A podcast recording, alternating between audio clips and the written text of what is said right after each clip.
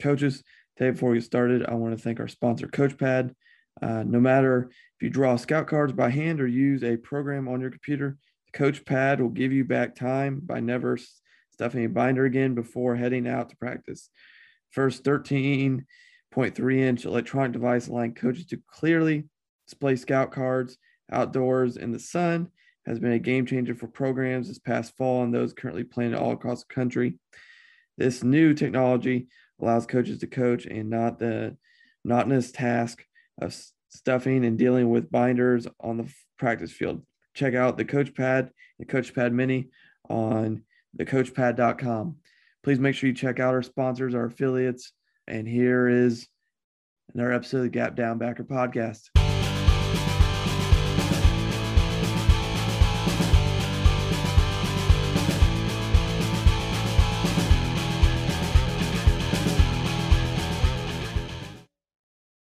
Uh, welcome back to another episode of the Gap Down Backer podcast. Um, today we have Coach Tony Monken. Uh, he is the offensive coordinator at Vernon Hills High School in Illinois. Coach, how are you doing? Doing great.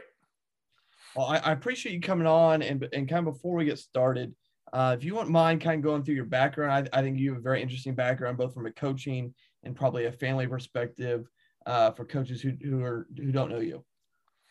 Well, uh, start start with where it came from. My dad and all four of his brothers were head high school football coaches here in Illinois, and all in the high school football coaches Hall of Fame here in Illinois. Uh, when they grew up post Korean War, everybody was getting scholarships to go into teaching. So they all went to college, played college football, and got football money and te- you know free scholarship money, and so that's how it all started. And of the uh, 18 grandkids from that family. Uh, seven of us went into high school coaching or college coaching. Um, at one point or another, over those years, we've had another five of the grandkids that wound up being head high school coaches here in Illinois. And uh, two of the cousins went into uh, college coaching. My cousin Jeff's the head coach at West Point. Um, brother Todd has bounced around a lot, but currently the uh, offensive coordinator at Georgia. They had a pretty good week this week. Uh, and then as far as me, I I was going to go into college coaching when I first got out of college. I planned on being a G, you know, teaching for a couple years, save some money, go be a GA. And at that time, the USFL had just folded.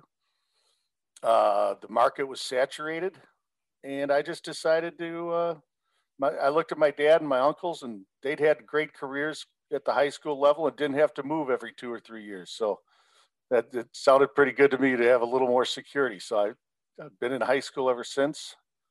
Um, been an assistant coach, been a head coach, been a defensive coordinator, offensive coordinator, all over the place. Now, what was that kind of like? Kind of your, I mean, obviously, I mean, as you kind of mentioned, football runs deep in your family, and um, like I, I'll talk to coaches who um, their dad was a coach, and that's I, I mean that's a fairly common thing. Or your brother's also a coach.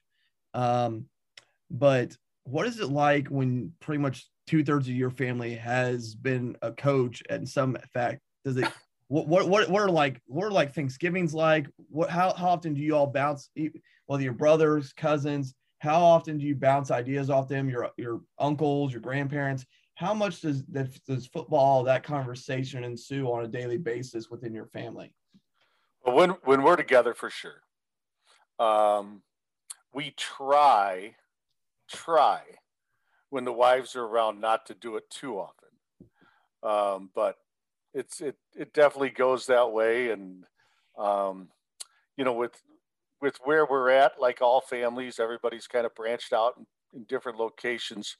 Um, but uh, when we get together, it happens. Uh, group texts, different things. So uh, my brother Todd, the one at Georgia, he and I went uh, a couple years ago, did a 10 horse tracks in 10 days trip. Okay.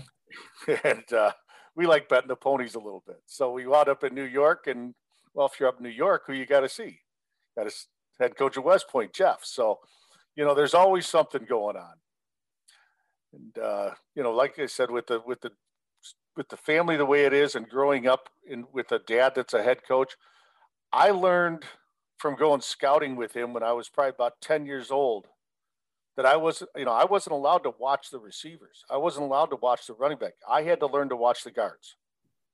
And I had to tell him after every play what the guards did. And I, I would try to then figure out where the ball wound up. And I'd get so mad to go watch the guards. And, you know, those little lessons that you learn along the way and things from being around it with all, all the family. And, you know, it's, it's definitely given me a great feel for the game. And, uh, you know, it's it's it's it's a lot of fun. Everybody has a you know, some people have family businesses. Ours just happens to be football. now, you you I mean, we I mean, between my research and us talking, I, I think one of the more interesting points is you have started a program from scratch, uh, from the ground up. And and obviously with the growth of the population in our country, that's happening more and more often. Um, like, I mean, I'll, I'll make an example. Olentangy and Columbus, they just finished their fourth high school. I mean, and there, there's talks of a fifth one in their wow. school district already. I mean that that so they're that, I mean they've they've opened just three programs from scratch in the past 15 years. Like that it and there's been a couple other throughout our state. What is that when you took on that challenge of starting a program from scratch?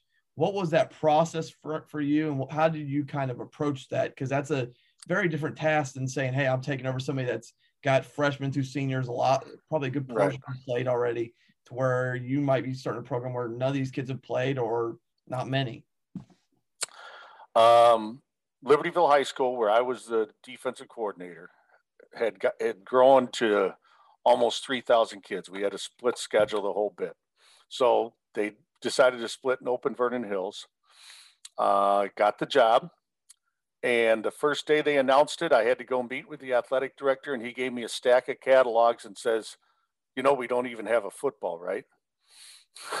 so, where where you go? You know, so I I had to go through and I had to make an order list. I sent it to every coach I knew that and said, "Look and see what I'm missing." And it wasn't until we got to the first rain game that we realized the one thing we forgot was cleat cleaners. But you know. Mm but it was it was a great experience um, and so much fun to just build everything i mean when you're sitting at, at home at night and you're thinking what size helmets do i order what size jerseys do i order um, you know things like that and then um, you know we get our kids out and we had 35 guys the first year only 18 of them had ever played football before and six of those 18 were sophomores that we pulled up. Because in Illinois at that time, we were still running varsity, sophomore, and freshman levels. Yeah. And so, um, so yeah, we only had that. No seniors. It was juniors only, and uh, found a way to win two games. And all we did for most of the practice every day, knowing that we would get all of them back, was just fundamentals. We ran triple option, just like Paul Johnson's done for all these years. I ran the offense um, like he ran it more in Hawaii, though, with a little more of the run and shoot passing game. Okay. With with the triple and and of course his play actions that he always ran and um, went down to Georgia Southern um, during my spring break to watch their their install during their spring ball down there. Um, so I, and called it exactly the same. So that when I called my cousin Jeff, who was down there at the time, I didn't want to say, well, when I run inside veer, I call it 32, but you guys call it 12. No, we called it exactly the same. Motion's the same, everything the same. If you're to steal, steal everything, you know? and, uh, you know, so we did everything the same. And um, the kids, all we did the first year was fundamentals. And then the next year, we had the most experienced team in the state and made it to the quarterfinals with our first senior class. So it was a pretty good start uh, one, I love that quote. If you're going to steal, steal everything. That's beautiful. Um, but uh, and I, I, have a couple questions on the flex bone. One is that a family requirement? A. No, I, I mean obviously. Look at look at Todd's offense with Georgia. It's more pro style, and and you know it, I did it for. Um, I kind of fell in love with the offense when they were when they were at Hawaii, Yeah. And it, for a couple reasons. One, it was a lot of fun. Two, let's just say that you were in your 20s and maybe were gambling on a late night football game because you were chasing a little money that you'd lost during the day. And there's always that game that comes on about 10 o'clock at night, at 11 o'clock at night, and it's Hawaii. So it's a chance to yep. chase a little money. And I kind of fell in love with that offense watching it then. I said, if I ever get at a school where I'm not going to be the biggest and the baddest, it would give me a way to compete without having to run those the legs off of my receivers and then try to make them turn around and play defensive back. Yeah. You know, so if you, you know, there's two equalizers. You can run triple or you can throw it all over the yard. But if you throw it all over the yard, you better have other kids playing DB because those kids are going to be dead by the fourth quarter. Yeah. And so that's kind of how I wound up running triple. And, uh, you know, we did it for 13 years. And um, when I stepped down, they, they went a different direction. The guy that was my assistant head coach took over for me. He's still head coach there now. I and I work for him and have a lot of fun when there's problems going. Hey, you're in charge now. now I, I, kind of fell in love with Hawaii the same way, just about 20 years difference. I fell in love with Hawaii because I lived in Texas at the time, so I'd watch the late night game, and obviously it was the June Jones run and shoot. Right. All just, I mean Colt Brennan, uh, Jimmy, um, and, and all those guys, and just kind of how they just threw the ball over, and that's what I kind when I fell in love with Hawaii just kind of a similar thing, just right, just a different point. Um, kind of continue with the flex bone. Obviously, um, you are. I mean, and you you, you messaged me a little bit about this because we talked a little bit, and um, you're you were well known at, and probably still are to a point of, of running speed option play action out of it, um, and kind of how that's evolved over the years. What what made I mean, and you mentioned that everybody knew it was coming. Is just when was the problem? Right. Um, can you, do you want to talk a little bit about your speed at, speed option play action game and kind of how that became your niche, if, if you want to say so? I, you know, I don't know that you'd call it a niche, but it's a it's been a hell of a play for us over the years, and I, it even no matter what offense I've been a part of, um, we've run it, and um, it's if you if you run enough speed option, and we did, you know, when we were flex bone, we did it. Now that I'm in shotguns, spread, and all that, you know, 10 personnel most of the time, we we run speed option. So to have a little action off of it makes a lot of sense. And the, the fun part about it is it's a run pass option. So when we come when we come out, you got the the outside guy, we call it the window play because he runs a post settle and mm-hmm. he has to stay in the open window so he can slide in, he can slide out, but he he always has to have a clear vision of the quarterback with no one in between him. Number two receiver runs a wheel. Number three cut, sets the edge to get outside. Okay. Okay. So post wheel, extra blocker. You know, I I've I always believe that if you're going to run sprint out or try to get outside, you better have three or four different ways to get that edge. You you can't do it always. You can't do it the same way every time and expect to get out. So, but that's that's how we do it from that one. And if everybody bails thinking we're running window, well, we just run speed option. Yeah.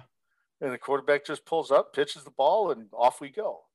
And um, if the the little you know things we have off it, like if the safety starts trying to squeeze down on top of that window, he just bursts right by the safety. So there's little things we've added, you know, over the years, but it's, um, I've probably shown that to over the years. People have had me come in and talk about different things about the offense, but that's been probably the one that most people want to use, and it's really not that complicated. But it's it's just something that they haven't done before with because it's the run pass option. Uh, my cousin Matt, when he was at Bolingbrook and he was the O coordinator there, he he hit it three times in a state championship game to win the state championship and hit the wheel two of the three. There you go. So, but yeah, you, you get that corner to bite on that post and it's all over. Mm-hmm. I, I get 100% what you mean, especially about the run pass option part. I, we ran like, we, we ran like a variation of like quick buck this year where he had the option. We had a pass of it for our running back. Once we hit it for a touchdown, the next one they ran with the receiver, so he just kept running. So right. it's the same concept. It's just I mean, it's it's a very effective use of the run pass option, just have a various different aspect. Um, but you can, does anything else really change for it? Because obviously the receiving part, but does any of your line blocking have to change for it? Um, any type of footwork, anything that of specific that causes you to have to change any of your speed options, play no, be, because because we're moving out of there so fast, we don't really worry about the backside. We just slide and pin okay. with the, with number three and just get out, you know, break contain. And if they try to bring someone around number three and off the edge, well, we always got the pitch ready to go. Okay. All and right. that window that window shows up so quick that if you know you can usually hit that window if they bring the the flat defender off the edge, you can just dump it right over his head. Now, next part is you mentioned also right there that you've kind of transitioned from the flex bone to more of a 10 11 personnel offense.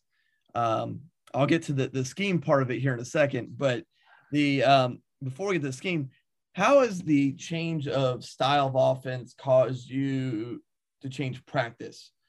So I'm always curious uh, how people practice and how people um, look at things when their offenses are different. Right. Well, I can tell you we spent a lot more time on seven on seven. I mean, we had, you know, when you're when when you're running triple, you got you you can't be part time triple you got to be all in. So, I mean, you might do 10 minutes of seven on seven once a week.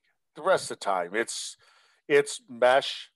It's, you know, your different drill works. We, you know, we called it the give and pitch drill. Every triple team does it where you have a guy standing there and he gives the ball, runs by another guy holding the ball and takes off and he pitches. So he's every, every rep you got to give in a pitch. And, you know, that stuff goes on nonstop and you got to do you know i always thought you had to do your mesh you're given pitch drills every day well then you got to get to inside run then you got to get to team how much time do you have for seven on seven when you don't have enough kids to two platoon because you still got to have a defensive part of the practice too so you got about 45 minutes to an hour each day so yeah when when we were running triple there was you know, maybe 10 minutes of seven on seven a week, and then we'd get some other throwing in during team time. Now you don't have as much of the mesh time and the and the practicing of the footwork and the the give and the pitch and all that. So, um, you know, as far as uh, that transition, I also think I'm I'm better at it. I'm just I'm just a better coach than I was, you know, 20 years ago when I first started installing triple, and that, you know, um, on a like on a practice this fall, a typical practice this fall between inside runs, seven on seven, and team, I could get close to 60 different reps in 40 minutes because we're bam, bam, bam. And, you know, with the script and having coaches understand what coaching on the fly is like, I'm getting I'm getting maximum reps in a limited amount of time, and then they can go to defense, and I'm done for the day. Uh, but uh, you know, and that that is the biggest part of my my day. Generally, is making the scripts because I want to make sure that when I run counter tray out of three by one from the left hash today, I want to make sure I run from the right hash out of three by one tomorrow. You know, so it's always that counterbalance of each day and making sure that. And I know there's programs out there that you can buy that'll do the scripts for you. I I like seeing it, knowing what I'm doing. Mm-hmm. Now, how much? Now, at the same time, how much do you think you benefit? Because you mentioned you're a better coach now. How much does that improvement as a coach? How much does that help because you're no longer a full time teacher? Out of curiosity, because I mean, because like I said, you got the time now to do the scripts.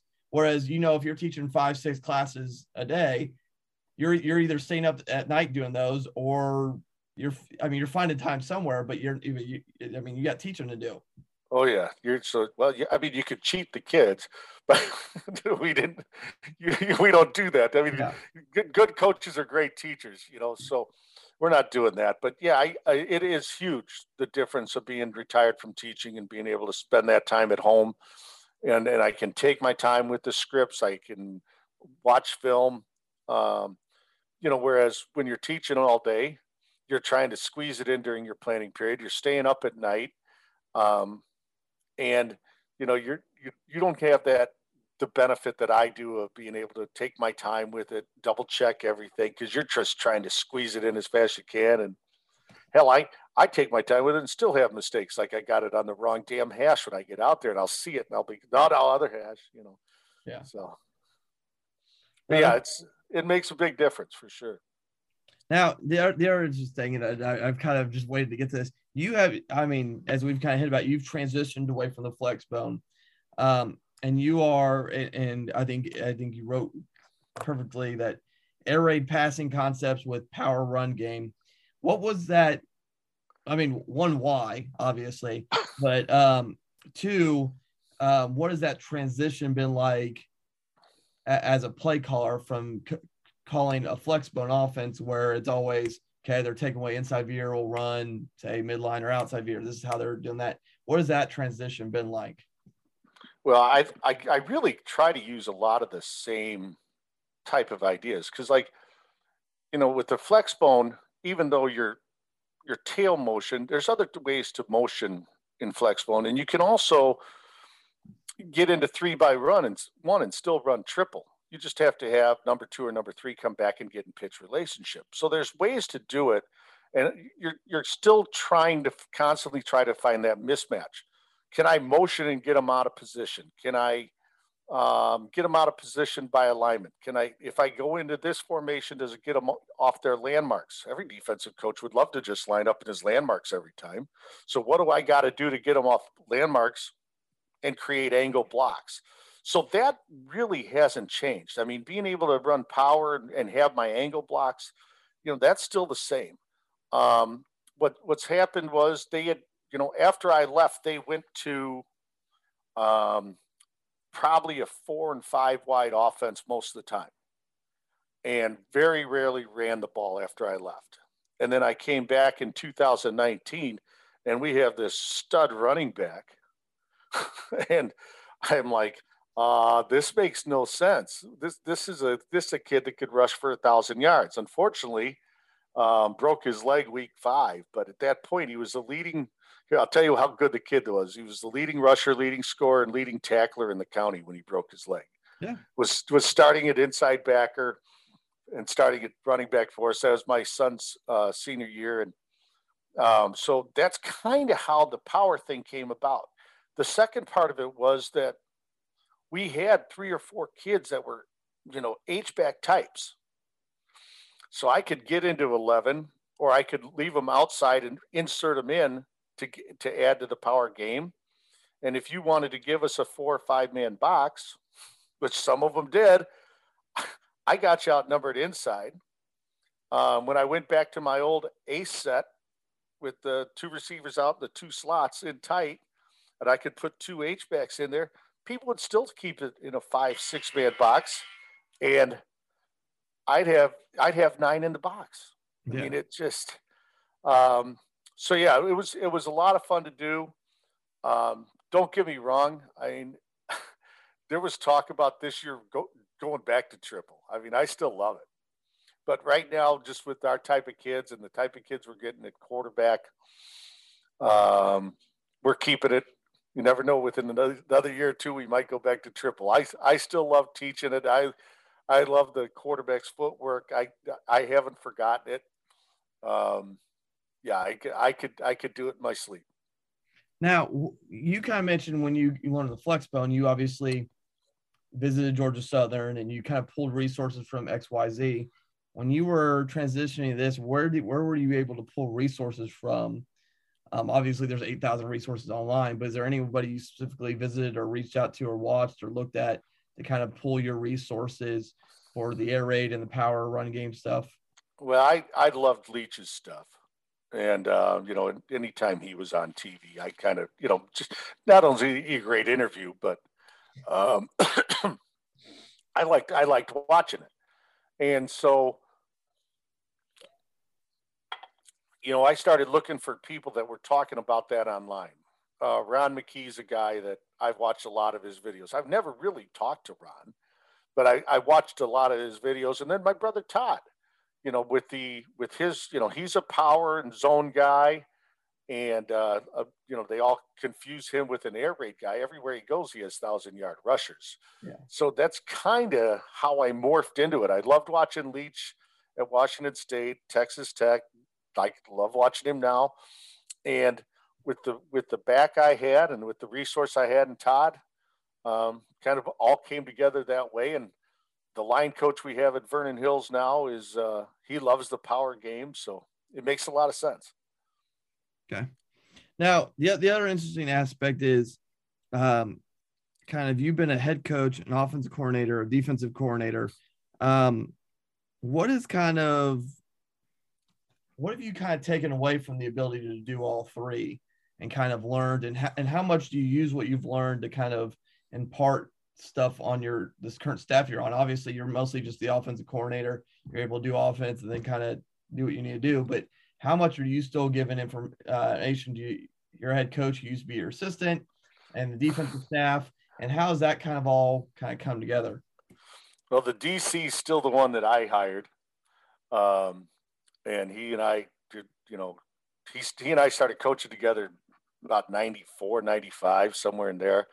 So they still run the same three four I ran when I was the defense coordinator.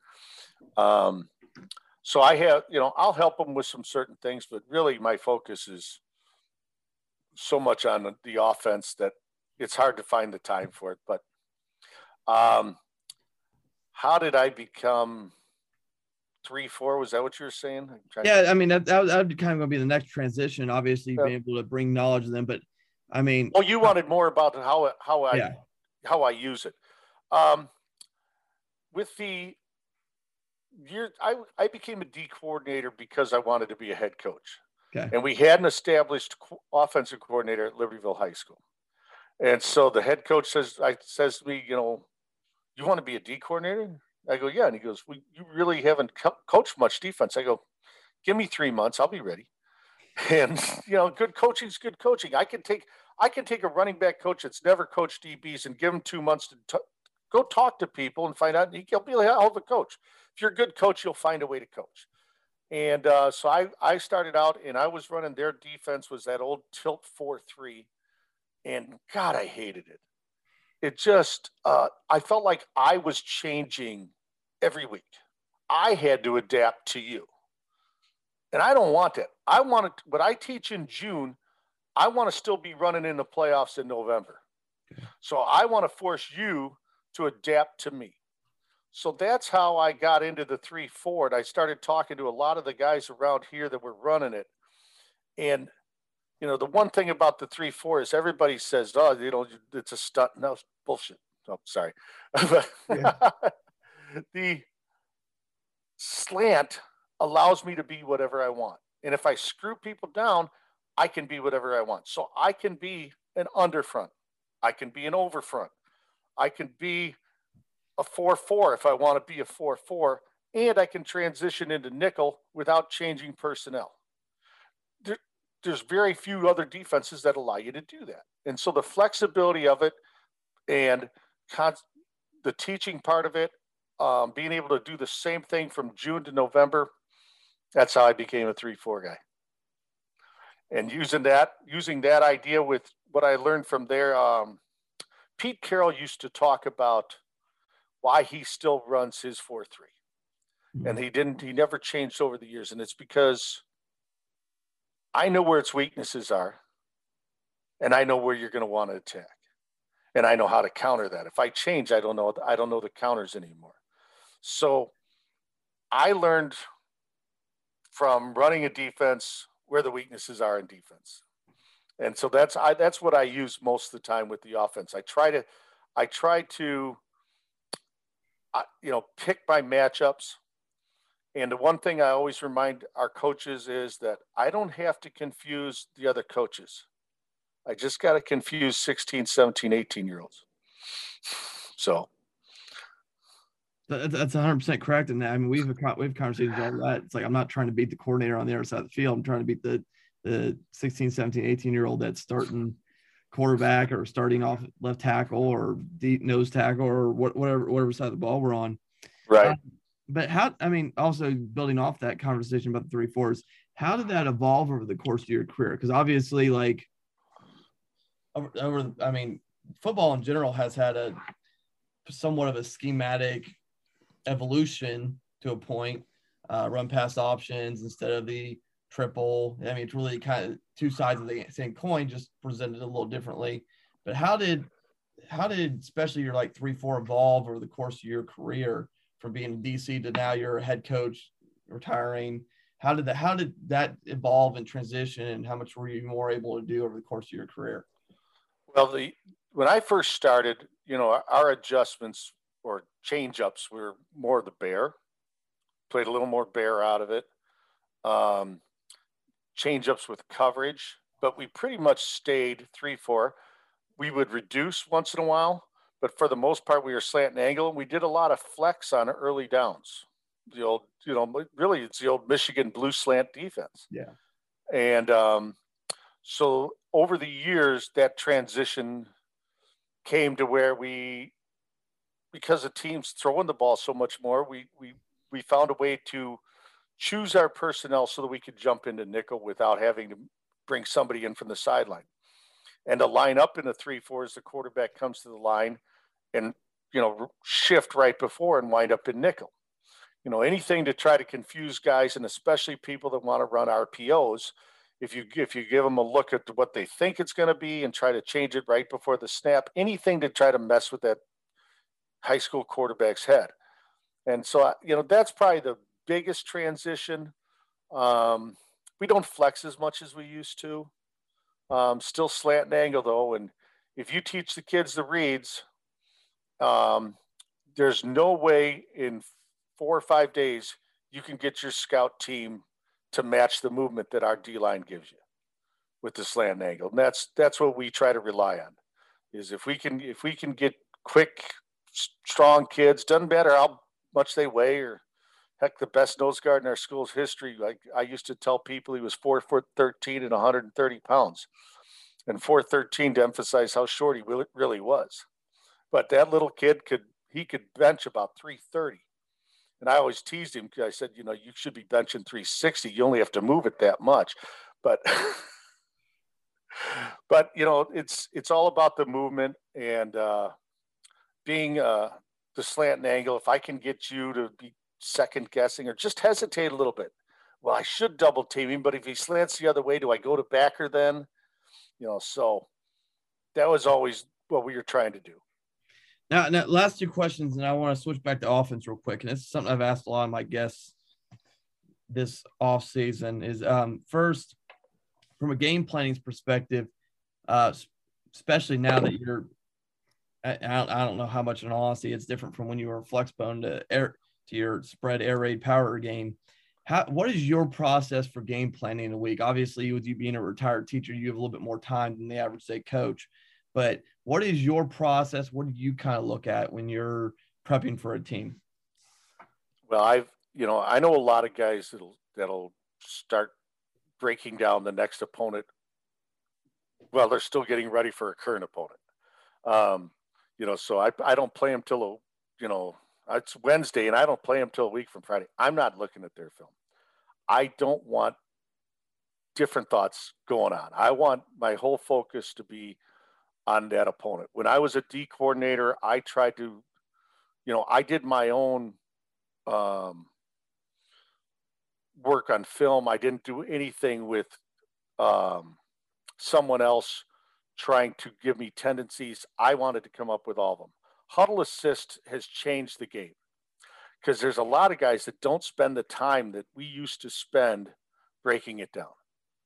And in my opinion, that's, you know, that's changed it. So, you know, you used to be able to outwork your opponent by watching more film and doing the tendencies yourself. Now it's, now you have to, you know, now it's more about trying to out scheme those kids and get them confused. But, uh, but as far as the process goes, Saturday morning we come in, we meet with the kids as soon as they're out of there. You know, they go, they get done with us, they go lift, and it's then it's on. And we come out of, we meet on Saturday mornings for till probably we get in at eight. We're probably done about one, and uh, by that time we have our skeleton game plan done. What we need to look at is there any adjustments to what you know how we're blocking? Are we playing a stack team? Well, you know, hell, we haven't played a stack team in three weeks. We better re- review the rules on block and stack. Um, then uh, Sundays we have our, our offensive group text, and so we're we're watching more film and that and by the by the time Sunday night rolls around, we usually have pretty much everything done, and uh, we don't believe in you know taking people away from their families on Sunday. That's the one day a week you get. And now, are we still working football? yeah, but you know, um, you still have time to be around your family, and um, we think that's important. Okay, and and the last question I have for you is, um, and this is something I've been curious about for both offense, defense, and coaches I've talked to um, when you on game day, when you're, I, I don't know if you're in the press box or on the field. I didn't I didn't ask you that question. Um, but what do you try to have the press box coach, whether it's you or somebody else, look at? What is their assignment for you? Um, because um, as I've said, probably here, anybody that listens to the podcast up to this point, um, I think that's one of the areas we struggled in. So I'm always looking for ideas and I'm always looking for better ways to do things. So what did you have your press box guy or whether you or somebody else look for as you're calling it calling a game?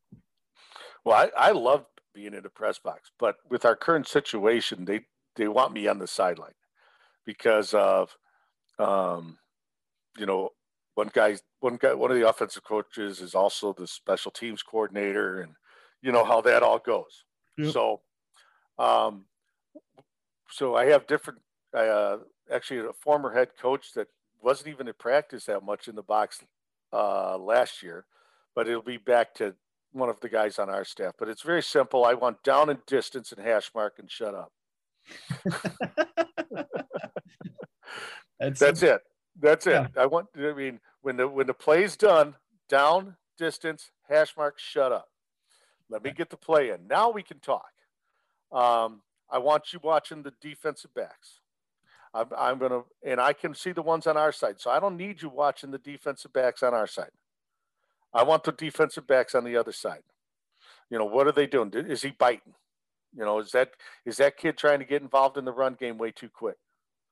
You know, so those are the things I want. I my line coach is watching the line. My running backs coach is going to see it. He's going to see what, what's going on there. I kind of look through the. I try to get in front of it and I'm looking through the linebackers to our quarterbacks. So I can see all that. But up top, you watch those far side DBs and let me know when I got a throwback or a play action that can pop for a big one. And, um, you know, sometimes they're right, sometimes they're wrong. It's typical press box stuff, you know. You never know what you're going to get up there. Yeah. Coaches, that is another episode of the uh, Gap Down Backer podcast. Um, please check out any sponsors affiliates that are listed in the bio. Uh, make sure if you want to go listen back to at any point of this podcast uh, the time tags are in the bio as well. So if you want to click on something specific whether when we were talking speed option uh, whether we were talking this flexbone and air raid stuff uh, his background starting program scratch if you want to go back to any of that point those tags will be in the bio for you to listen to. Uh, like share subscribe as normal um, and that is another episode of the Gap Down Backer podcast.